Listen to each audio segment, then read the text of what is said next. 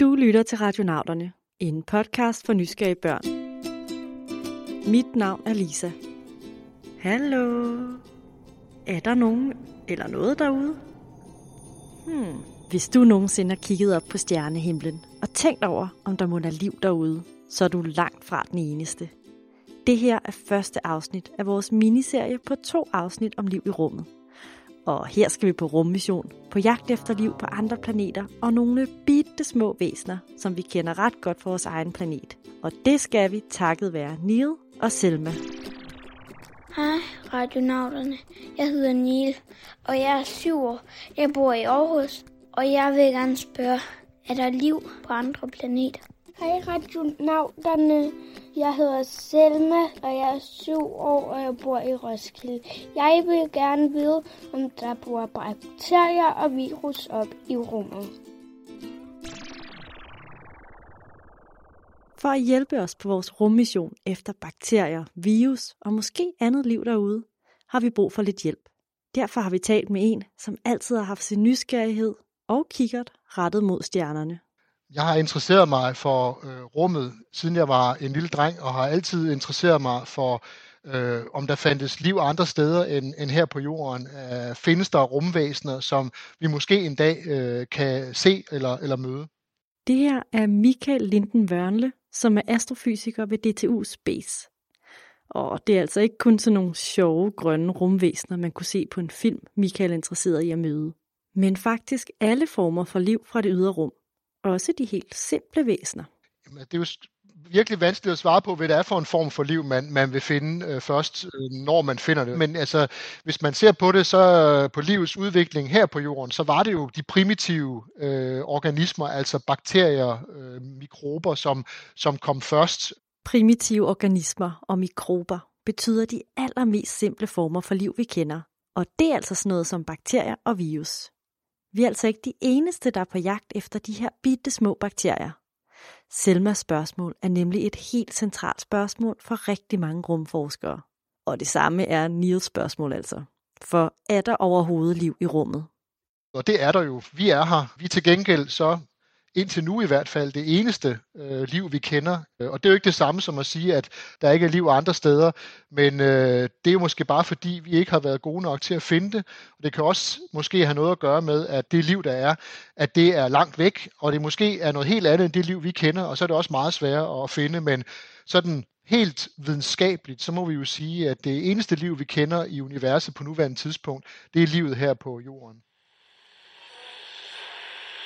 Hvis der er liv på andre planeter, så tror jeg, det sådan kunne være øh, dyr sådan med alle mulige forskellige farver eller sådan i den stil. Livet i rummet kunne være underligt, men også ret spændende. Og jeg tror, at dem, der bor i rummet, er træåret og træbenet. Universet er ubegribeligt stort, og man kunne nemt forestille sig, at livet kunne se ud på alle mulige mærkelige måder. Det kunne være bakterier, eller måske et træet rumvæsen eller en talende sky. Det ved vi ikke. Og det er altså lidt svært at lede efter liv, når man ikke ved, hvordan det kan se ud. Det store problem er, at vi ved ikke, hvad liv er. Vi ved ikke, hvad der er forskel på levende og døde ting. Øh, og det virker måske lidt underligt, fordi vi har jo alle sammen en fornemmelse af, om noget er levende eller dødt. Men hvis vi kigger godt nok efter, så er vi jo alle sammen bygget op af de samme øh, materialer, de samme grundstoffer, øh, uanset om vi er levende eller døde øh, ting. Så derfor så øh, har vi ikke nogen opskrift, eller vi kalder en definition på, hvad det egentlig vil sige, at noget er, er levende. Det er en hård start på vores mission efter liv. Vi ved simpelthen ikke, hvad liv er. Det eneste alt levende på jorden har til fælles, er et DNA-molekyle, som er en slags byggetegning, der viser, hvordan livet skal udvikle sig. DNA findes i alt levende, både hos helt simple bakterier, i blomster, svampe, fugle, heste og i os mennesker. Men hvordan DNA er opstået, ved man ikke, og om DNA er nødvendigt for liv andre steder i universet, ved man heller ikke. Måske findes der en anden opskrift på liv, så med andre ord mangler vi altså stadig en god beskrivelse af, hvad liv egentlig er. Og det er jo en af de ting, som vi gerne vil øh, få, måske få, øh, når vi finder liv andre steder. Nu siger jeg når, øh, fordi så kan vi se, hvordan det liv så ser ud. Øh, det kunne være på en helt anden måde måske, og måske ligner det det liv, vi har her. Så, så det, man er nødt til at gøre, det er virkelig at starte med at lede efter liv, der ser ud på samme måde og opfører sig på samme måde som det, vi kender her på jorden. Øh, ikke at det er nemt, men, men det er det sted, vi er nødt til at, at starte. Og noget liv, vi kender ret godt fra jorden, det er bakterier og andre mikrober. De er simpelthen overalt. Og selvom mange forbinder bakterier med noget, man bliver syg af, så er langt de fleste bakterier rigtig gode. For eksempel findes der bare i din tarme mange billioner bakterier, som alle sammen hjælper din krop med at fungere, som den skal. Og så er der altså også en anden god grund til at starte med at lede efter bakterier og virus ude i rummet. Vi kan jo se eksempler helt tilbage sådan for mere end 3,5 milliarder år siden. Der, der eksisterede de allerede på jorden, altså lang, lang tid før, at de dyr og planter og os mennesker, vi, vi, vi kom frem øh, som del af den her udvikling eller evolution, der er sket. Bakterier er altså rigtig gode til at overleve, og man mener, det var dem, der var på jorden allerførst. Så hvis man gerne vil finde liv, der ligner livet på jorden, er det altså en rigtig god idé at lede efter bakterier og virus. Nu skal vi ud på eventyr, eventyr, eventyr Og vi vil synge den en lille vise, mens vi flyr Åh, oh, tænk hvad vi finder på i dag, på i dag, på i dag Om et par år så futter verdens første rumskib af For man kommer langt væk fra skattebilletterne Når man først kommer op i raketterne Alle folk vil med op til Mars Væk fra H.C. Hansens fiskefars jeg tror, at der kan bo bakterier på Mars. Men jeg tror, hvis vi skal finde ud af det, så skal vi lave et gigantisk mikroskop. Når vi kigger i øh, vores øh, solsystem, når vi for eksempel undersøger planeten Mars, jamen øh, så, så forestiller vi os jo, at øh, der måske har været, måske endda stadigvæk er liv på Mars, men der skal man ikke forestille sig øh, rumvæsener, der går rundt derop, øh, men, men øh, der er det øh, virkeligheden bakterier, øh, meget små organismer, mikrober, og den slags ting, øh, som øh, er opstået på Mars, måske for flere milliarder år siden, men fordi planeten har ændret sig, øh, og ikke på samme måde som Jorden, har gjort det muligt for det her liv at, at blive til noget mere, om man vil, øh, mere indviklet liv. En planet, som vi kender ret godt, er vores røde naboplanet Mars. Vi har endnu ikke haft Mars under et gigantisk mikroskop, men gennem hundredvis af år har astronomer kigget på Mars gennem teleskoper her fra Jorden. Men de kan altså ikke zoome helt ind på små bakterier, som mikroskoper kan. Derfor har man sendt rumsonder og robotter op til Mars, som kan se lidt nærmere på tingene.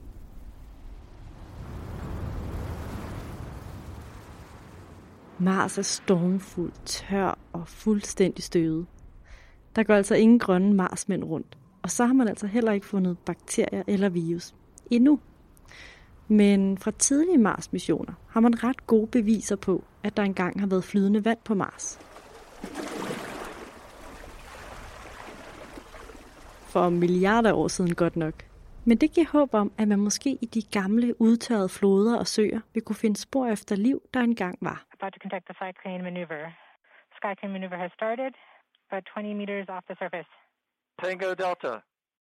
Touchdown confirmed.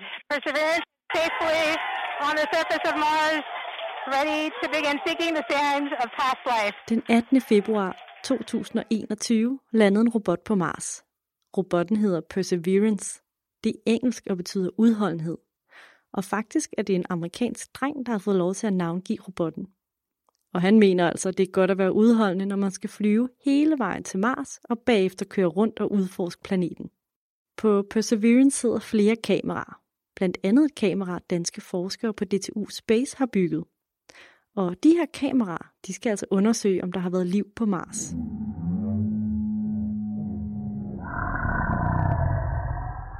Det lækre ville selvfølgelig være, hvis vi fandt sådan et dinosaurskelet, men så heldige er vi nok ikke. Men altså, man kan finde nogle ting, som svarer til, hvad man ser her på jorden, sådan nogle gamle øh, forsteninger øh, af, af, af tidligt, meget tidligt liv, altså nærmest en form for forstenet bakterieslim, som, som vi med ret stor sikkerhed vil kunne sige, jamen øh, det her, det er altså tegn på, at der har været liv. Forstenet bakterieslim. Det er altså ikke ligefrem store dinosaurskeletter eller marsmænd, man regner med at finde. Men hvis man finder forstenet liv, betyder det altså, at det engang har været levende. Det interessante er jo faktisk, at øh, det er jo ikke umuligt, at for eksempel bakterier eller vira, at de øh, måske øh, kan rejse gennem rummet, hvis de øh, er, ligger inde i en sten, som bliver slynget væk fra en planet ved et stort nedslag, øh, så vil de her øh, bakterier og mikrober, hvis de ligger nok inde i en sten, der er stor nok, så vil de jo være beskyttet mod stråling og, og det tomme rum, øh, og kan faktisk rejse. Så på den måde, så kunne man sige, at det kunne være, at livet måske i virkeligheden var opstået på, på Mars, fordi øh, livet så er kommet fra, fra Mars herned på, på jorden. Og så er vi alle sammen i virkeligheden efterkommere af, af Marsboere.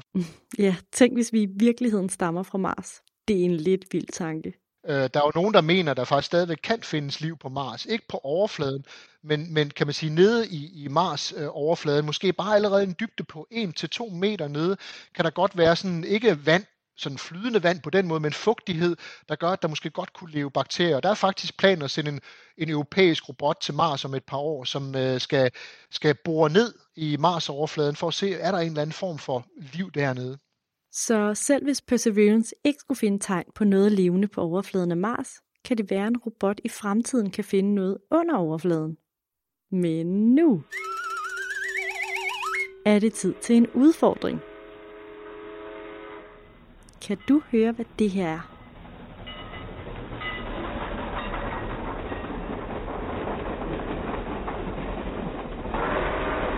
Det er jo noget, man kan rejse med, og så er det altså en lyd, der er optaget for mange år siden. Men så afslører jeg altså heller ikke mere. Du kan høre svaret senere i afsnittet. For at jeg tror, at der kan være liv på jorden, tror jeg, at der skal ild til, vand til og mad til. Når vi kigger andre steder ude i universet, så kigger vi jo efter øh, planeter derude, vi kalder dem for eksoplaneter, når de er øh, rundt om andre stjerner, øh, som ligner Jorden. Ikke nødvendigvis behøver at være Jordens tvilling, men, men har mange af de samme øh, ting, som Jorden har, altså ligger i den rigtige øh, afstand fra sin stjerne og øh, har en atmosfære og fast overflade. Øh, så, så kan man sige, hvis det er det, der skal til for, at liv kan komme på banen, og det er sket her på jorden, jamen så øh, burde det jo så også ske de der andre steder. Det er så det, vi prøver på at, at undersøge. Det allerførste skridt på vejen mod at finde liv uden for vores eget solsystem er at finde planeter, der kredser rundt om andre stjerner end solen, altså eksoplaneter. Og det bedste er at finde en eksoplanet, der ligner Jorden. Og for at finde ud af, hvad sådan en planet skal kunne, skal vi lige høre historien om guldliv og de 300 milliarder planeter.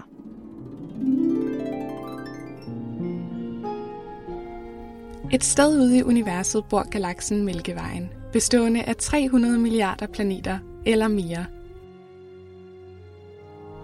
En dag kommer rumskibet Guldliv flyvende forbi Mælkevejen og ser alle de mange planeter, der kredser rundt om hver deres stjerne. Guldliv er fyldt med små, søde bakterier, der meget gerne vil finde sig en dejlig planet at bo på. Gerne fyldt med vand, for de er noget så tørstige oven på en lang flyvetur. Så Guldliv flyver nærmere for at se, hvor sådan en dejlig planet man kunne være. Men af, den planet er alt, alt for varm. Her kan bakterierne slet ikke bo. De næste mange planeter Guldliv prøver er alt, alt for kolde. Her vil de fryse alt for meget, og det samme ville det vand, der måtte være der. Så finder Guldliv en planet, hvor der er dejligt lunt. Ah, men hov, der er jo slet ikke noget vand her. Planeten er simpelthen så lille, at der ikke er nogen tyngdekraft til at holde på vandet. Øv.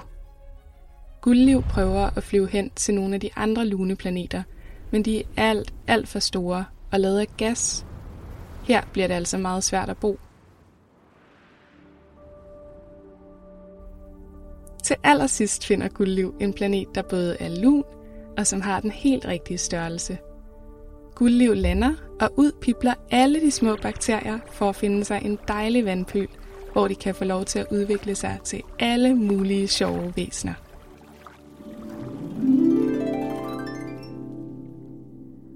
Guldliv leder efter en planet, der har den helt rette temperatur og størrelse.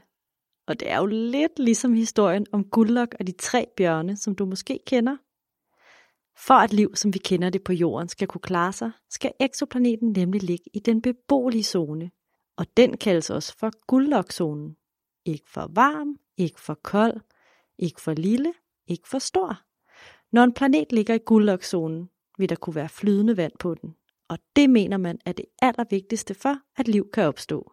Så det vil være en helt afgørende ting, også når vi skal kigge efter liv andre steder, det er jo at finde et sted, hvor vand kan være flydende. Og det er ikke fordi, der er faktisk masser af vand rundt omkring i universet, men de fleste steder finder vi det som enten is, eller som vanddamp, eller som enkelte vandmolekyler. For at vand kan være flydende, så skal der både være den rigtige temperatur, det må ikke være for varmt, det må ikke være for koldt, fordi så bliver vandet enten til damp eller is. Øh, men der skal også være noget, vandet kan flyde på. Øh, det kan ikke bare flyde ingenting. Den skal have en fast overflade, af, gerne af sten for eksempel, øh, og så skal den have en tilpas størrelse til, at den kan holde fast på en atmosfære, men ikke for stor til, at den for alt for meget atmosfære. Okay, den rigtige størrelse og temperatur, og så en atmosfære. Nu ved vi altså, hvad der skal til, for at flydende vand kan være på en eksoplanet, og altså for at liv kan opstå. Så hvad venter vi på? Lad os rejse ud og se nærmere på dem.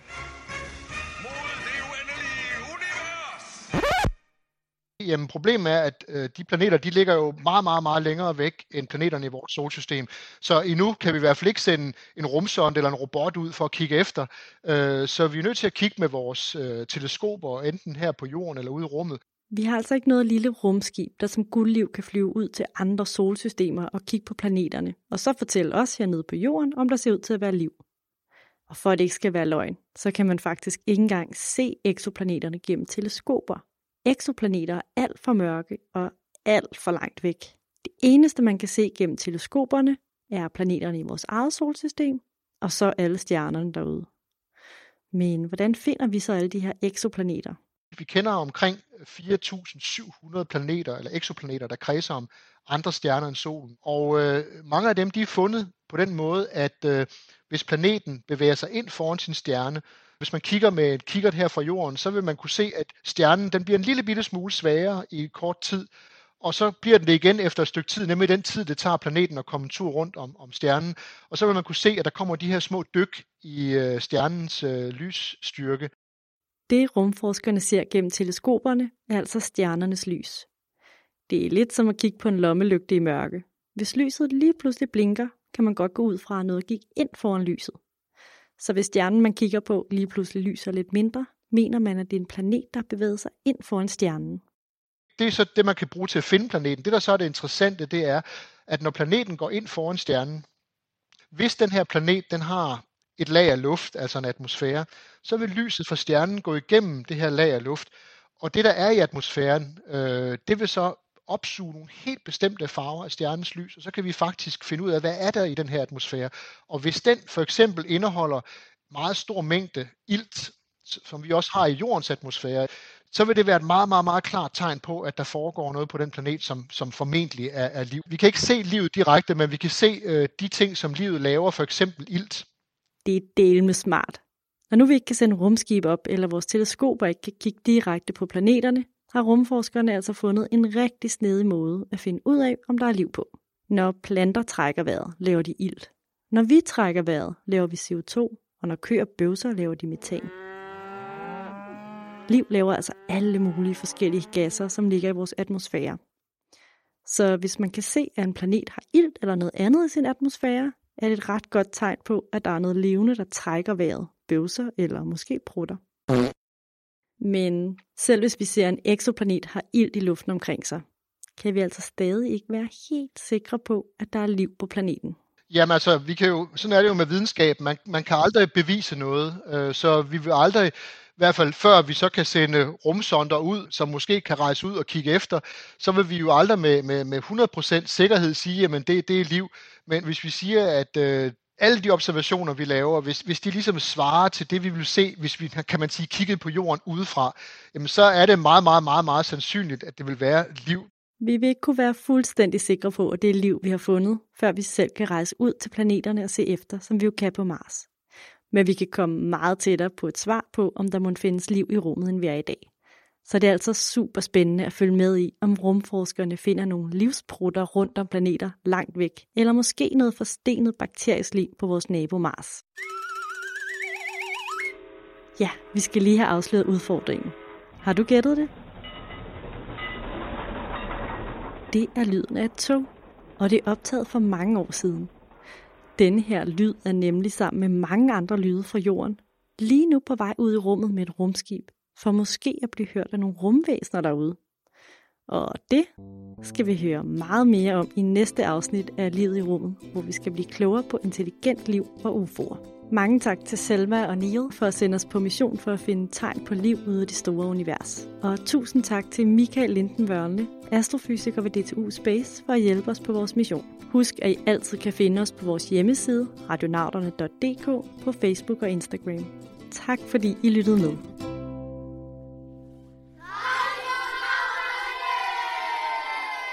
Radionauterne er produceret af Karen Bry Birkegaard og Lisa Bay med støtte fra Novo Nordisk Fonden.